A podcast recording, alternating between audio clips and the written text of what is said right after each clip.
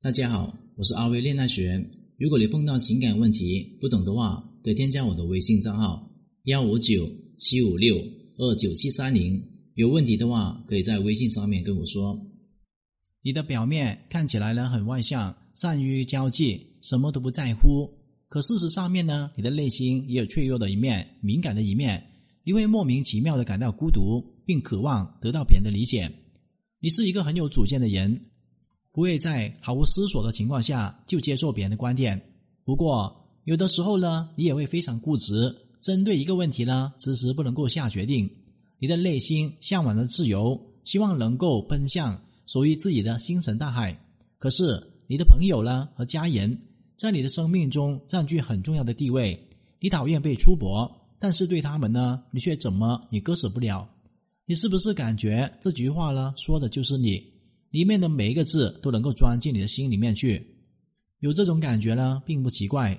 不过这几句话呢，并不是为你量身打造的。事实上面，大部分的人呢，在听到几句话的时候，都会产生跟你一样的感受。每个人都会很容易相信一个笼统、一般性的人格描述，即便这种描述十分空洞，依然会认为这个描述反映了自己的人格面貌。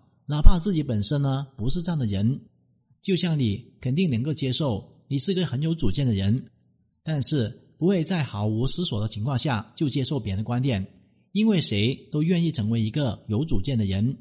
不过呢，有的时候你也非常固执，又或是针对一个问题迟迟不能够下决定。人生这么长了，我遇过的事情又这么多，谁没有一个固执己见呢？又或是犹豫不决的事情？所以这句话呢，我们也是很容易能够接受的。心理学里面有个巴纳姆的效应，利用巴纳姆的效应，就能够在不了解一个人的情况下，就给他一种很懂他的感觉，而这呢，能够快速的拉近两个人之间的距离。就比如你对刚认识没有几天、相亲的对象有好感，可是他性格内向，不喜欢交流，你对他呢毫无了解，更加摸不清楚他对你是不是有意思。这个时候，巴纳姆的效应就能够发挥作用了。首先，根据男人的基本特点，对他进行一个读心。什么才是基本的特点呢？不使用任何技巧，就能够从对方身上看出来特点。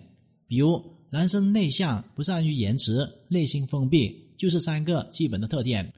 针对这三个基本的特点呢，就可以对男人说：“我觉得呢，你是一个不擅长社交的人，但是你心思呢非常细腻，喜欢聆听。”喜欢跟别人共情，你身边的朋友呢，肯定非常喜欢跟你聊天，而且在这些朋友面前的时候呢，你会一改常态，变得滔滔不绝起来，这才是你内心最真实的自己。听到你对他的理解了，这个男人肯定非常主动，他会问你你是怎么知道的？这个时候一定要学会一个小技巧，趋同性表达，想办法让男人知道你拥有和他一模一样的特点、想法。软捏还有心事，这种趋同性的表达呢，会立马让男人对你产生惺惺相惜的感觉。就拿上面规定的场景来说，当男人问你是怎么知道他心事的，你可以对他说：“其实我也是一个这样的人，我不单只是跟你说你的心思，也在向你表露我自己。”男人肯定会更加感动，对你的防御呢也会进一步的打开。在这种情况下呢，你就能够捕捉到男人内心深处的更加隐秘、更不为外人所知的信息。比方说，男人可能呢会对你诉说一件事情，发生在他身上的一个具体的事情。比方说，他是单亲家庭长大的孩子，小的时候呢，妈妈对他非常的严厉，再加上学习成绩一直不好，在妈妈的不断打压下，他变得异常的自卑，这是导致他性格内向。不善言辞的主要原因。听到这种事情之后呢，首先你要给男人鼓励。这种鼓励呢，不一定是语言，还可以有一些非语言的。比方说，在男人说到动情之处呢，轻轻拍一下他的肩膀，又或是握住他的手，又或是胳膊，这种肢体上面的触碰，升级两个人之间的关系。另外，这种无声的鼓励最能够走进男人心坎里面。除了对男人进行回应，又或是鼓励之外，最重要的还是要跟男人共情。其实呢，只需要说一件事情，跟男人的经历类似的事件就可以了。比如，你可以对男人说：“虽然呢我不是单身家庭长大的，但是你的内心那种孤独呢还有痛苦，我也能够感同身受。我的爸爸妈妈呢都是做生意的，常年在外面见客户，我们一年呢也见不到几次。我是不是跟着我外婆长大的？在我的童年的时候呢，我最盼望的就是能够像别的小朋友一样，能够跟自己爸爸妈妈呢一起去游乐园。可这么简单的一个愿望呢，可到现在我都还没有实现。我是一个人孤独的时候呢，都觉得自己是一个不值得被爱的人。当男人感受到你和他沉淀在同一个情绪当中，他就会把你当成一个精神上面的盟友，也会开始心疼你的孤独还有独处。这无疑就是让两个人关系呢产生质变。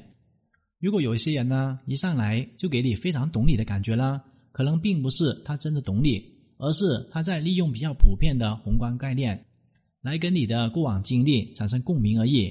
这不证明他真的懂你，但是这至少呢能证明他对你非常感兴趣。今天的课程就聊到这里。如果你遇到情感问题解决不了的话，可添加我的微信账号咨询任何的问题。感谢大家收听。